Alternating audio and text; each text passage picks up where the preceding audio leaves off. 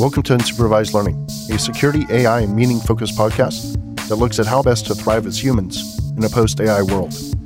It combines original ideas, analysis, and mental models to bring not just the news, but why it matters and how to respond.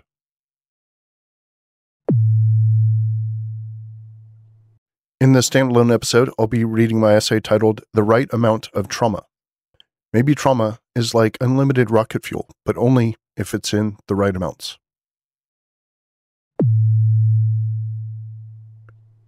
I've come to believe that there's an ideal amount of trauma in one's past, or at least if you aim to be highly successful at something. But it's not just the right amount of trauma, but the right way of thinking about that trauma. I've been thinking about this a lot with respect to high achievers I've read about and that I know about in real life. Everyone I know who is grinding incessantly has some kernel of hurt within them. And grinding with a fire within you is what produces success. Having enough at bats and all that. But this is troubling to me. Like, it makes sense why trauma produces hustlers and grinders that end up winning in life. I get that. But the real question isn't about what's happening in adults. The thing we actually care about is how to raise happy and healthy children. What the hell does the right amount of trauma mean for kids? It's an eternal struggle for parents who grind their way to a big house and a nice school for the children. The kids grow up with every video game console, safe schools, a full belly, and happy parents. And the father and mother suddenly realizes one day that the kids don't have any fire in them. They're not particularly motivated to be better, to achieve, to attack the world, to crush it in life. They're just kind of default content. School, video games, some other hobbies, whatever. That's it, actually. Whatever. Grinders don't have whatever. Every moment is a plan, a plot, a scheme to elevate oneself, to fill the hole left by whatever struck them in early life. I think evolution loves that. Evolution loves when people grind and struggle and climb. It makes selection stronger, it puts higher filters on mates, it helps the best genes survive. So I guess evolution loves the right amount of trauma the amount that puts fire into the soul of an individual, but without damaging them so much that they give up. This all makes sense, but it still blows me away. How in the hell are we supposed to simultaneously keep improving our quality of life in a society and in a household, but also instill this fire into our kids? Is it possible to instill this right amount of trauma into a kid without being a fucking monster? What would that even look like? I'm inclined to think not. It feels like something that has to happen naturally or not at all. Attempts to replicate it artificially seem doomed. But I can't think of things that are similar in thought without being the real thing. Things like having them spend time overseas, having them help people in true need, making them earn things that other kids get for nothing, creating a highly disciplined household where dopamine is a controlled substance, where things like family time are prized among everything else.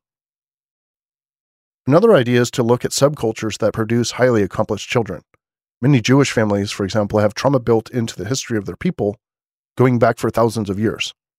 The struggle, the grind, it's built into the culture. I'm not an expert on it, but it seems like they're always pushing to be better. And I imagine this applies to the kids as well. I don't think they have so much of a concept of just surviving in this world is good enough. I think they're told that it's their responsibility to crush it, to thrive and to reproduce.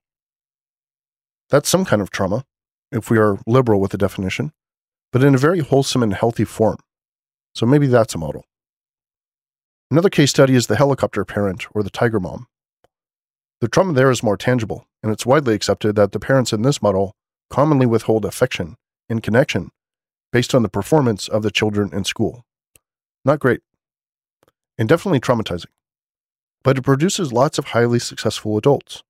Lots of advanced degrees, high salaries, intact families, although that's no doubt a multifactorial element, and many other benefits.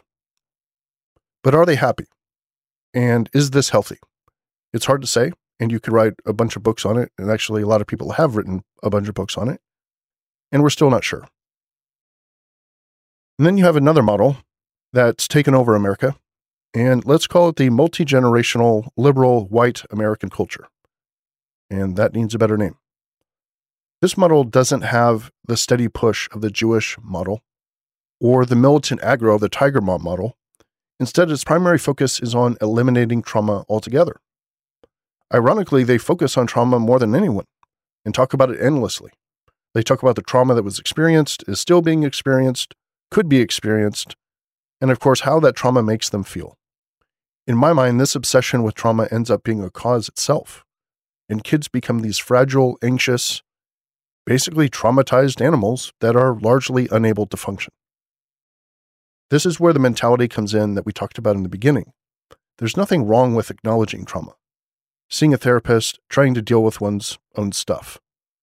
There are many cases where this is the best route to take, and many more people probably should be doing this. But not indefinitely, not as an identity, not as a personality, not as a lifestyle. And again, this isn't the kid's fault, and in many cases, it's not even on the parents.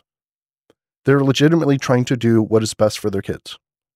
The problem is the culture itself that teaches this as the solution. In my opinion, the best mentality for trauma is to one, make sure it's not a knot in your soul that's severely limiting your functionality or causing you to be a worse person. If it is, talk to somebody and get it sorted out. And two, take the trauma that's left over at the end of the healing and turn that into something positive. It's not a dark past, it's an origin story. You weren't buried, you were planted. And you don't have baggage, you have loot. Take that negativity and use it to become stronger. Think of it like rocket fuel that doesn't run out. The right amount turns into limitless energy. Just make sure the vehicle it's powering is pointed in the right direction. Anyway, digression. The main challenge is figuring out how to give your kids this permanent rocket fuel in an ethical and sustainable way. We can't put them through our bullshit. That won't work. And even if it would work, it wouldn't be okay. So we have to do something else. I've given a few examples here of how different subcultures approach it, but I would love to talk to anyone else who has ideas. Thanks for listening. Unsupervised Learning is produced and edited by Daniel Miessler on a Neumann U87 AI microphone using Hindenburg. Intro and outro music is by Zombie with a Y. And to get the text and links from this episode, sign up for the newsletter version of the show at danielmiessler.com slash newsletter. We'll see you next time.